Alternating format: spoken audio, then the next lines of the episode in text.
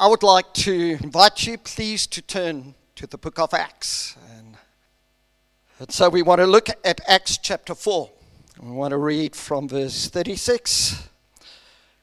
We started on a series through the book of Acts, which is entitled um, The Best is Yet to Come. And so when you study through the book of Acts, you say, well, in some instances, um, that's a strange topic because we see God's dealings with his people in very definite ways. And we're looking at a passage like this um, passage in some respects that are difficult to understand fully, but we're going to try and just help us to understand just how the best in God is yet to come. I believe that God is for us, believe that God qualifies us not because we are good, not because we do good things, but because of what He's done for us on the cross. And I want to preface this message on that basis. And I'd like you to follow along with me today. And as we read, you'll understand why I'm prefacing this passage that we're a people who believe in the sovereign grace of God that's poured out upon His people. And so um, I'd like you to follow along from verse 36. Acts chapter 4, reading from verse 36. Joseph, a Levite from Cyprus, whom the apostle called Barnabas, which means son of encouragement, sold a field he owned and he brought the money and put it at the apostles' feet. Chapter 5, verse 1 says Now a man named Ananias, together with his wife Sapphira, also sold a piece of property. With his wife's full knowledge, he kept back part of the money for himself, but brought the rest and put it at the apostles' feet. Then Peter said, Ananias, how is it that Satan has so filled your heart that you have lied to the Holy Spirit and have kept for yourself some of the money you received from the land? Didn't it belong to you before? It was sold. And after it was sold, wasn't the money at your disposal? What made you think of doing such a thing. You have not lied just to humans, but to God. Very important principle in the Word of God. Verse 5 When Ananias heard this, he fell down and died, and great fear seized all who heard what had happened. Then some young men came forward, wrapped up his body, and carried his body out. About three hours later, his wife came in, not knowing what had happened. Peter asked her, Tell me, is this the price you and Ananias got for the land? Yes, he said, that. Yes, she said, that is the price. Verse 9 Peter said to her, How could you conspire to test the Spirit of the Lord? Listen.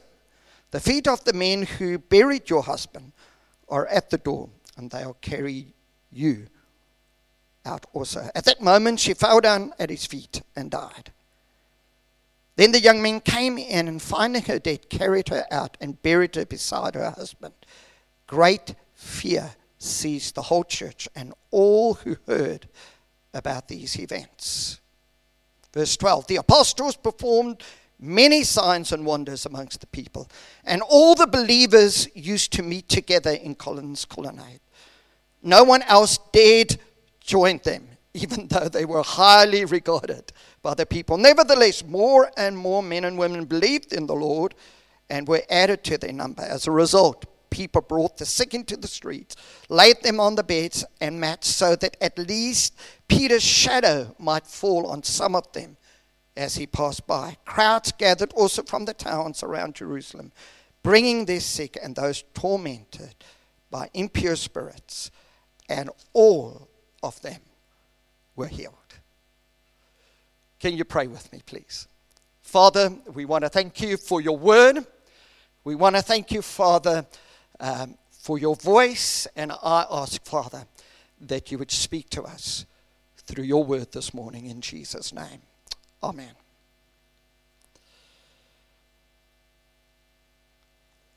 Really want to speak to us this morning about the marks of a real church. And um, you'll find out in the book of Acts that, you know, when you glance back just a few chapters prior, um, this reminds us of the glory days of the church. Members of the Jerusalem church were filled with the Holy Spirit, bursting at the seams with the good news that Jesus saved. They were worshiping together, eating together, learning together, growing together, and sharing their material possessions together. In fact, it had become a commonplace, as we read here, for landowners to sell off their property and donate all their proceeds to the church. It seems like a fairy tale story, but we all know that that was a church that was in the early stages of its development. We see that God became very real to the people. The Holy Spirit was poured out. And we see that the believers entered into a new experience with God the Holy Spirit as He glorified Jesus within the midst of the people so that they can understand the great extents of God's love for them. So the book of Acts is a book where the Father, the Son, and the Holy Spirit became very personal to the believers here. And so you see that the Holy Spirit is mentioned so often in the book of Acts because his value was emphasized in the relationship of the believer. And it's not by accident that Peter stands up, and when we go to the sin that Ananias and Sapphira had committed, that he said, You didn't just lie to man, to us, but you actually lied to the Holy Spirit. So he doesn't say you lied to Jesus, he doesn't say you lied to the Father, he said, You lied to the Holy Spirit. Why? Because they had experienced a new and fresh relationship with the Holy Spirit. And their hearts had been opened up to God in a new and a fresh way. And so, the most beautiful thing to understand this passage of Scripture is that the believers here who got saved, who got baptized in water, and who opened up their hearts to the Holy Spirit entered into a glorious and a wonderful adventure life in Him. And um, so we see within this passage some attributes, some marks of a real church. You oftentimes heard of people who would leave one church and then they would look for another church and they would say, This church is full of hypocrites. So we're going to another one. And uh, the pastor would say, as these people come to the church, and he sits down with them and he says, Why are you here? No, that church down the road, there's just too many sinful people in there. And Spurgeon, um, the great, great pastor of generations ago, uh, said that when a couple came to him and gave the same explanation why they wanted to join his church, he said, You better not join this church because um, you will actually destroy the church because just another hypocrite is basically added to the church. And he was very, very clear about that. If you are looking for the perfect church, the moment that you join the church, she will no longer become perfect. Would you say amen to that? Absolutely. And so, you know, what I love about the church in Acts is that she was a real church. Um, you had people who really thrived in God, and you had people who struggled in God, just like you and I. There are times when I thrive in God, and then there are times when I really struggle in my faith. And we're all like that. And uh, that's why I say, and I preface this teaching with the fact that we're here because of the grace of God. And that is where we live. And so we need to understand that principle as we look at the scripture here. For me, I want to be a part of a real church where we can talk about one another's struggles and we can struggle through it and trust God to transform and change us. And this is who we are. If you come to Lift Church, you'll find real people, a real church. We open up our hearts to each other. We talk about our failures. We talk about our sins but we also talk about the grace of God. And we see that at this juncture, God decides that He wants to draw the people's attention to Himself. There was a lot of fellowship going on. There was a lot of community going on, and I wonder whether the relationship was more horizontal than vertical. I wonder whether there was a danger where people enjoyed each other so much that the church could have become a club and not a church. A church's first priority is that we come together to worship Jesus. Lift is one of those churches where people need community. And oftentimes we say that if Jesus is not the center of this church, we'll become a club. We'll stay on afterwards. We'll go out to the beaches together. We'll just be a club together. But the central feature then would not be Jesus. And I wonder whether the church in Acts was in danger to slip into that. However, when you look at history, when we look at the event of Ananias and Sapphira, as they lied to Peter, the other men, and when the scripture says that when they did that, they actually lied to God, to the Holy Spirit.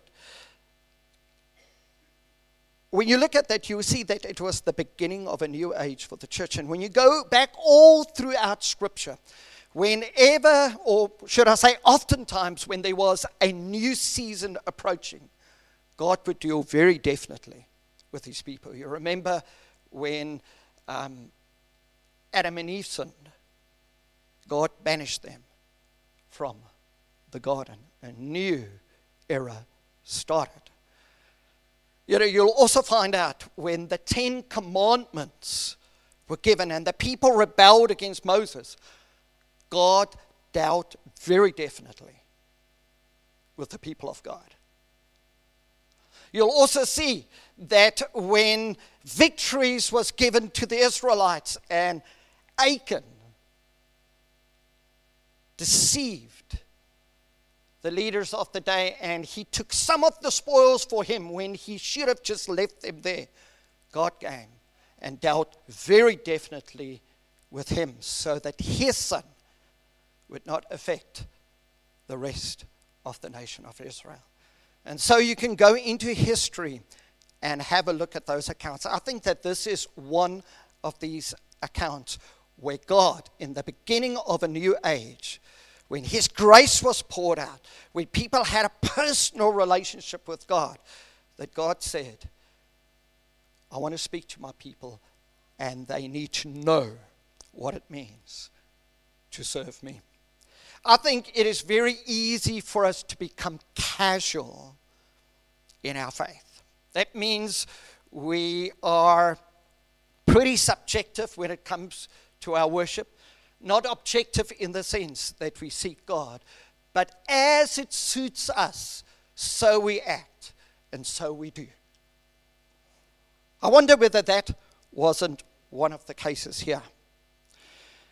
And so I want to preface today that God does not deal with us all the time like this, but He does warn us to be very careful how we live as believers and to take Him seriously to walk circumspectly before Him.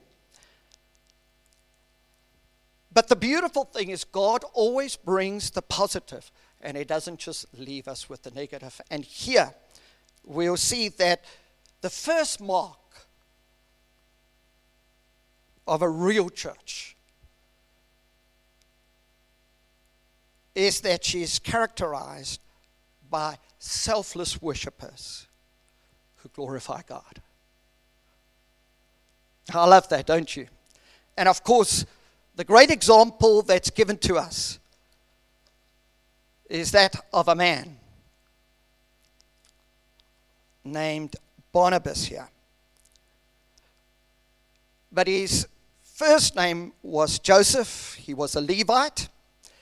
And um, he was part of the Cyprian order of the Levites.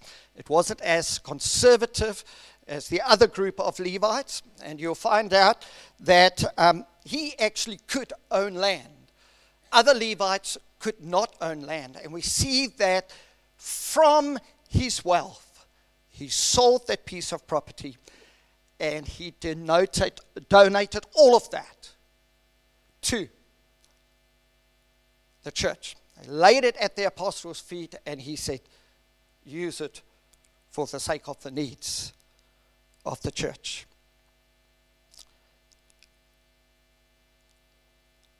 When you look at Barnabas, you'll find out, and that is what he was named. He is called Son of Encouragement. And he was quite a unique man because you'll find out that not only do we notice him in this passage of Scripture, but he becomes a key figure within the church of Acts. Noted mostly when Paul got saved. And as Paul got saved, Scripture says that the other apostles were afraid of him because Paul persecuted the church.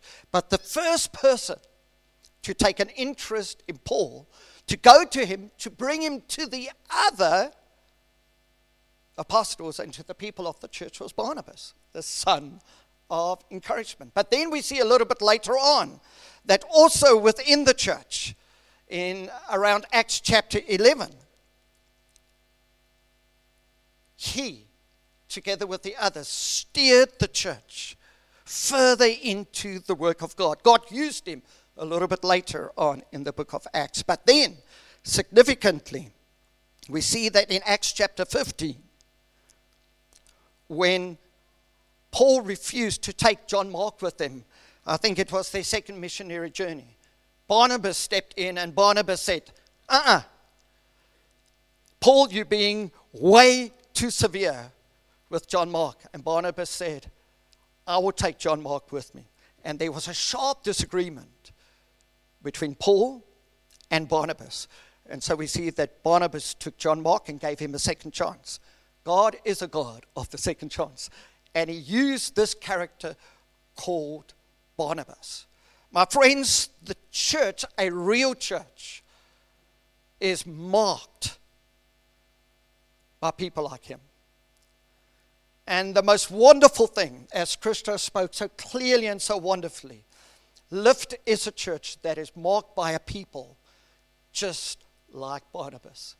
I've seen people who go through difficult times encountering Barnabases within our church, and that helped them to push through the difficulties. My friends, if you are looking to be a part of a church, don't look further than Lift because you'll find so many Barnabases here.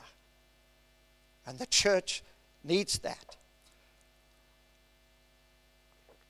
So we see in the midst of a period of time when the church was growing, we also see that there were believers who were marked by characters like Barnabas.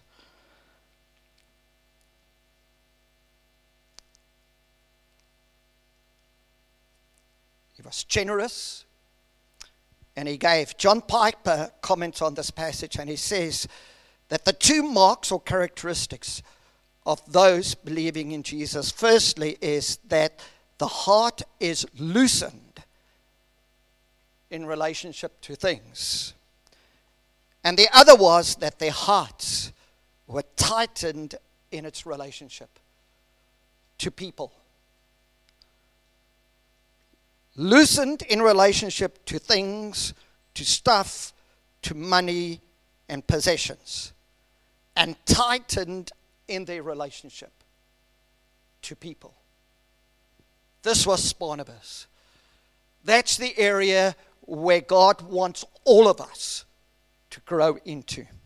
And I think it is very relevant for us who live in Switzerland that very quickly our lives can be controlled by stuff, by money, by possessions, by comforts, because we have the means to enjoy them. And God wants us to enjoy them. But the moment that our lives are controlled by these things, we can get into trouble. But God wants us to grow in relation to people and Him. May God loosen our lives so that we can grow together in Him. So we see that this is Barnabas. The church was characterized also by his personality, by his faith, by his nature. God used Barnabas mightily as the church grew. But sadly, so also the church was marked by self seeking worshippers that tested God. Probably one of the harder passage of scriptures to teach on. But that's the beauty when you go through a book of the Bible. We can't choose on what we want to preach on and what we don't want to preach on. And so um, I chose to speak on this one this morning. But I do believe that there is a redeeming value when we look at the lessons that we learn from Ananias and Sapphira. And so we see that Ananias and his wife Sapphira came into the fellowship of believers. I don't know what their true spiritual state was, that can be debated. But the fact was that they were amongst the Christians within the church. They saw what had happened with Barnabas, and they saw that he had sold a field, brought it to the apostles' feet. And as a result, people were talking about that act. They saw it, and for some reason, they thought, well, let's sell a piece of property. Let's bring it to the apostles, but we're not. We're going to say that this is how much we paid for it and give the money, but the Bible says they actually lied. And the sadness about that passage of scripture that this was a free will offering that the people brought. They didn't have to do it. They were free to do it and they were free not to do it. So it was merely their choice. And yet, for reasons that you and I can understand, because sometimes we find ourselves in those positions too, they came and they also wanted the acclaim that Barnabas got and they stood in a place of hypocrisy. When you look at Jesus in the Gospels, that when people came to him who were sinful, he opened up their hearts, his heart to them. He stretched out his hand to them. He brought them in and he joyfully restored their lives. Jesus loves sinners. And that's how you and I came to him, because he loves us. However, with the Pharisees, the Bible says that they loved to do things, but to do things to be seen. And Scripture calls them hypocrites, those who are play actors.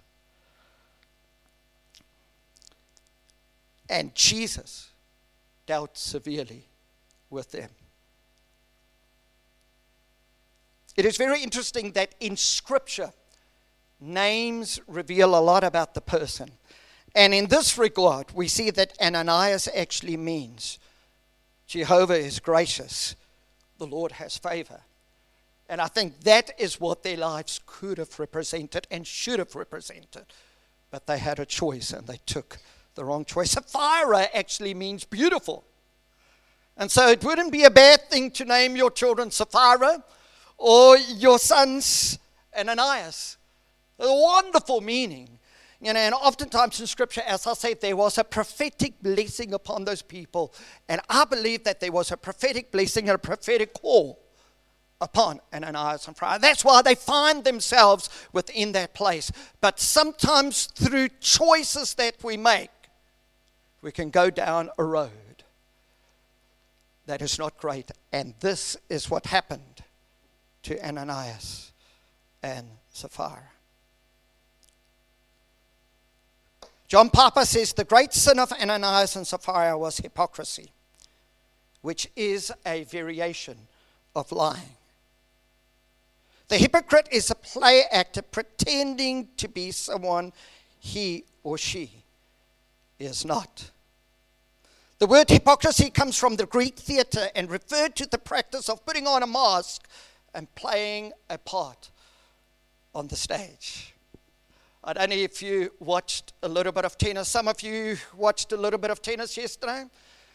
Okay, good. Did you guys watch the match between um, Nick Kyrgios and Tsitsipas, the, the Greek guy? Any of you watched that match?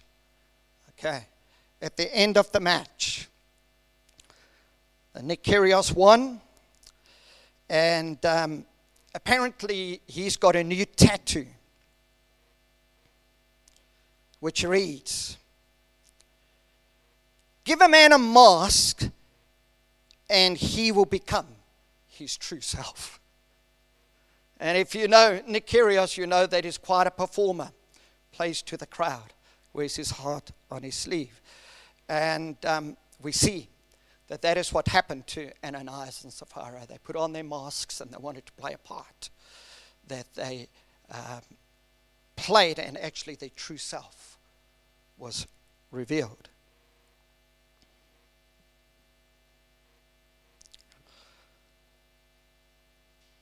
What was the four things that were wrong with Ananias and Sapphira? Firstly, they loved money. Nothing wrong with money. Paul speaks to Timothy and he says, It is the love of money that is the root of all evil. Not money, but the love of it. We see that Ananias and Sapphira loved their money. Horton says, sadly, once the love of money takes possession of a person, there is no evil that he cannot or will not. And again, we find that in the life of Ananias and Sapphira. They wanted to look more generous than they really were. They lied not just to man, but to the Holy Spirit. And this always comes with hypocrisy. They discredited the Holy Spirit here. How was Barnabas different? He did not love money or things. He did not want to appear more generous than what he was. Therefore, he did not, not lie. He loved the truth. He could be trusted. Yes, even his integrity became legendary in the early church. People trusted Barnabas. The reality is that there are times when you and I play the role of Barnabas.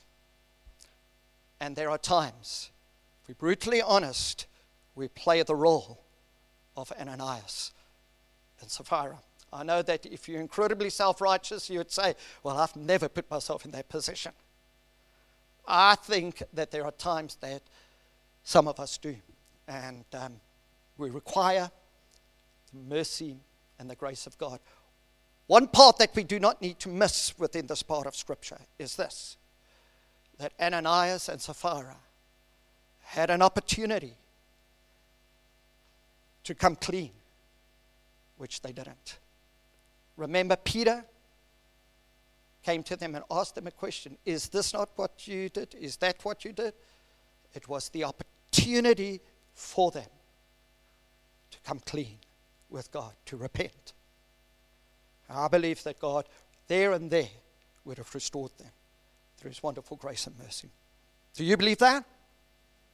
Of course, otherwise, you and I would not be sitting here today. We're recipients, all of us, of the tender, loving mercies and grace of God. I want you to hear that today. But they didn't do it. They kept things back. Never keep things back from God. Give him your whole heart. Don't give him part of your heart. Just give everything to him. And then when we make errors, my friends, we will rush towards uh, God. God's grace causes us to rush towards him, not run away from him. When we sin, my friends, run towards God. He will never push you away, but run towards him. We know that Adam and Eve, when they sinned, what did they do? The first thing they did was they ran away. They uncovered themselves, they were naked, and they ran away, and they saw their nakedness. My friends, I want to encourage you when you sin, don't run away from God.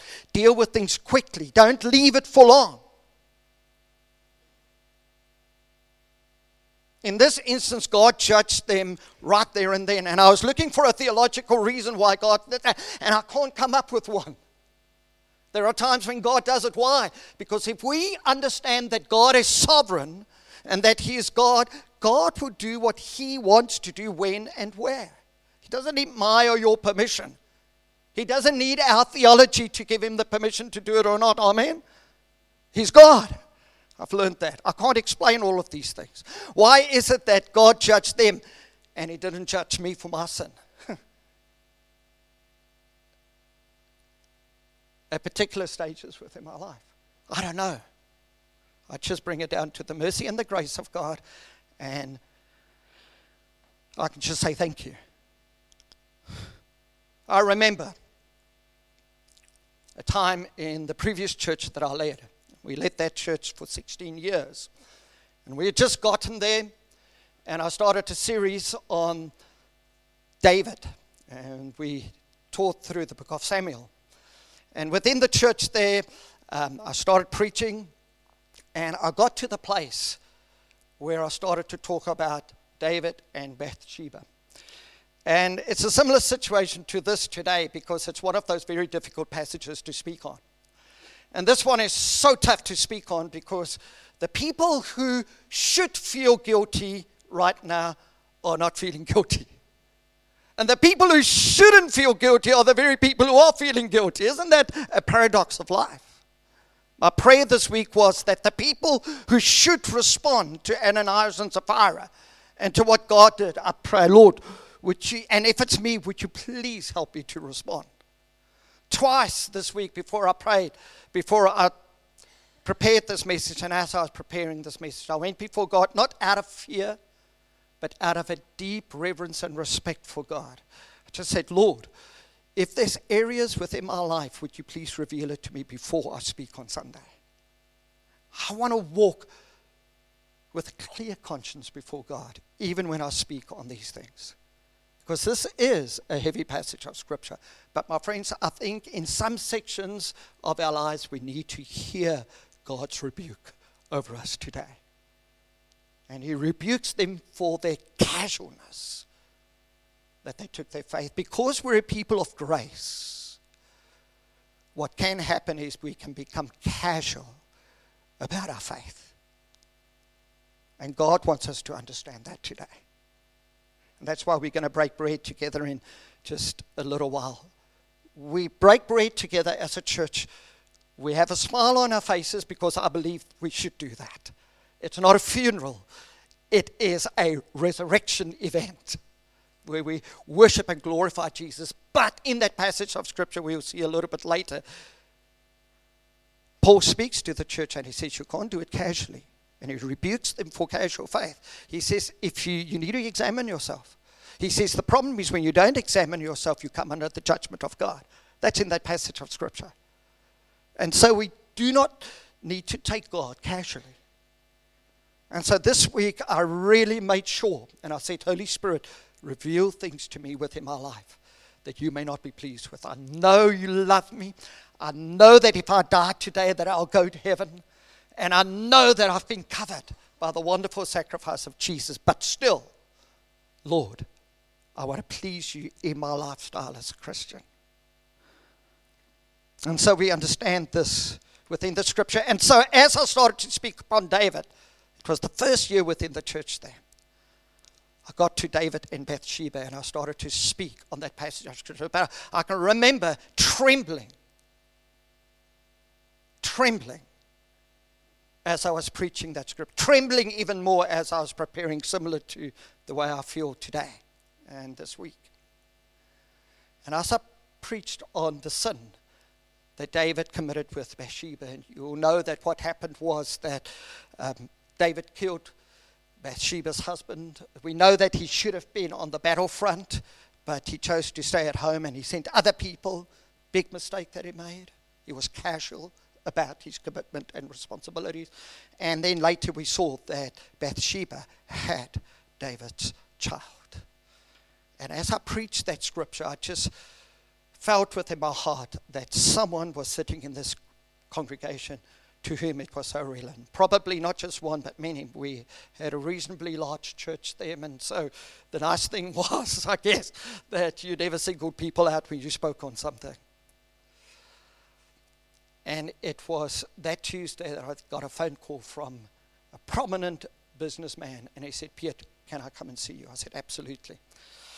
And he walked into my office, he sat down, and he broke down in tears, and he said, God spoke to me. He says, I'm David.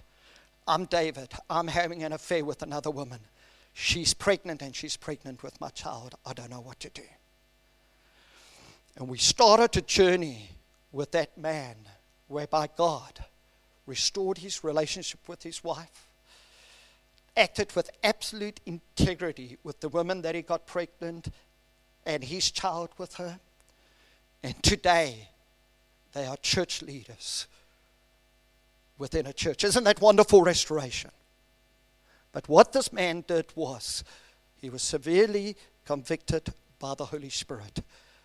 He came and he made right.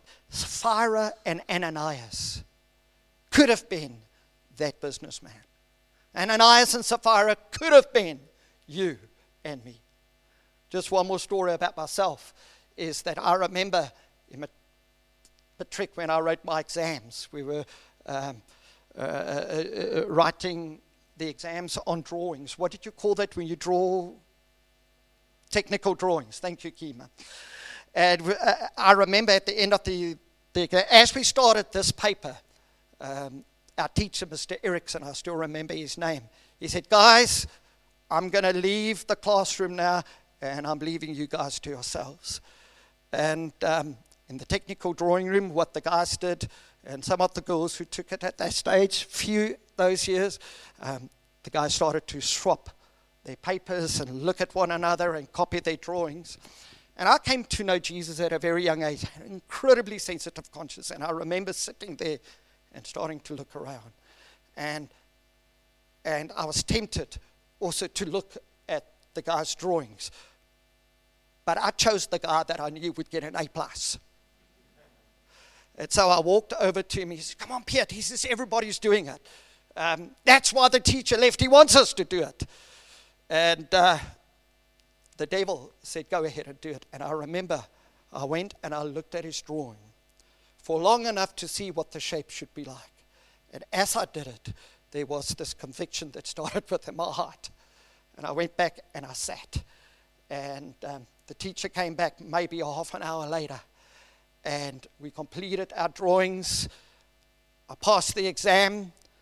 I went straight from there. I went to America. I was in Bible college, and I remember three months after I was in Bible college, I sat and the Holy Spirit started to convict my heart.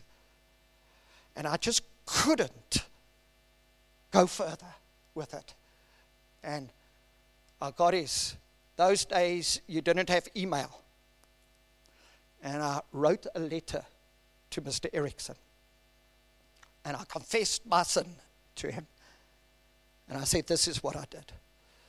I never heard a reply from Mr. Erickson, but two years later, I went back to South Africa to go visit my parents, and I made it my mission to go personally to go and see Mr. Erickson. He was still teaching. And I walked into his classroom and I said, Did you get my letter? I never got a response from you. And Mr. Erickson looked at me and he laughed. He said, Piet, that's my normal thing. I want the guys to help one another. But you see, as Christians, God calls us to a higher standard. Amen? To a higher standard. In business, God calls you to a higher standard as Christians. At school, God calls you to a higher standard as Christians. In our relationships, we have a higher standard. In our relationship with our wife, we have a higher standard that God calls us to. The Holy Spirit is there to convict us. And maybe that's the practical lesson that all of us need to learn from Ananias and Sapphira. Not to overthink it, but to know that God gives us an opportunity to repent. When it talks about fear sees the whole church, my friends, I'm not afraid of God in the sense of coming to Him. I'm not afraid of someday standing before God because the Bible says that every single one will give an account of the things that we did before Him. That's what the Bible says as Christians. I'm not afraid of standing before God of what I've done. There are times when I do well and there are times when I do poorly. I'm not afraid of God. But I have a deep sense. It's more than reverence because we can downplay this type of fear. This is the God of the universe that we're talking about. He rules and He reigns. He has always been and He always will. I worship Him, He doesn't worship me.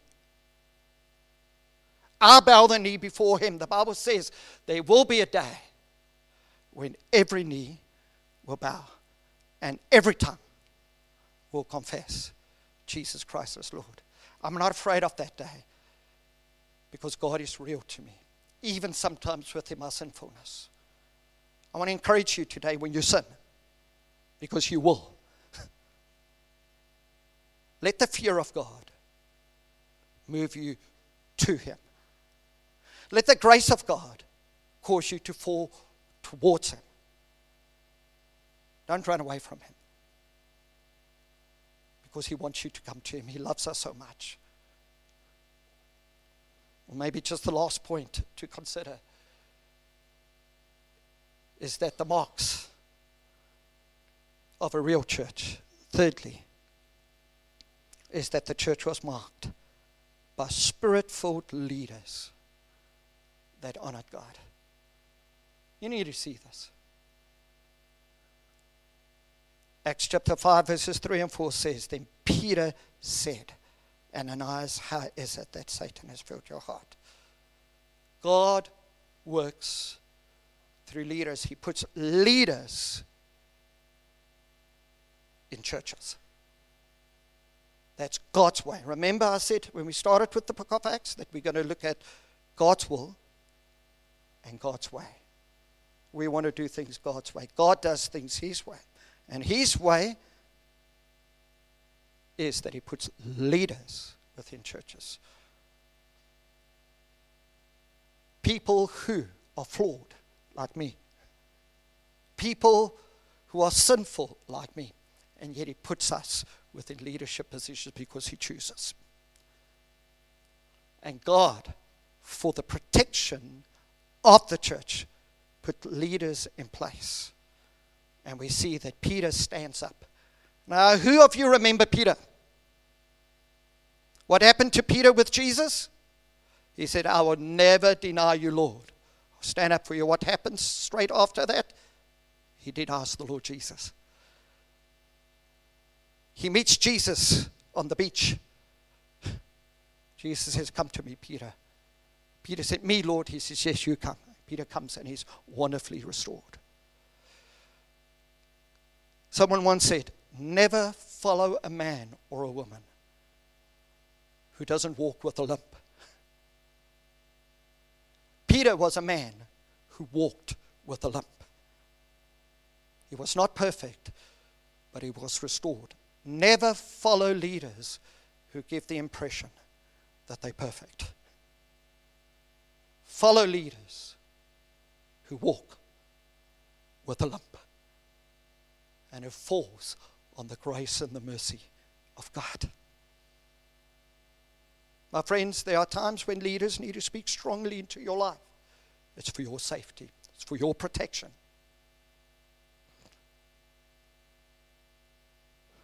It's the mark of a real church. There are times when I need to speak into the lives of people as an eldership, Ken and I. And others, when they were on eldership with us, we had to speak into lives of people And sometimes I do it weekly. It's the hardest job. Pray for your leaders. For Peter to stand up and to do that, addressing Ananias and Sapphira. How many of you know that within his heart and mind, he remembers when he denied Jesus? God, give us more leaders like Barnabas and Peter. This is what we trust for. I'd like you to stand now, would you please? The last point is simply, and I'm going to mention it, and we've already spoken about it. The last point is that the church was marked by a jealous God who protected his flock. And he uses you and I to do that.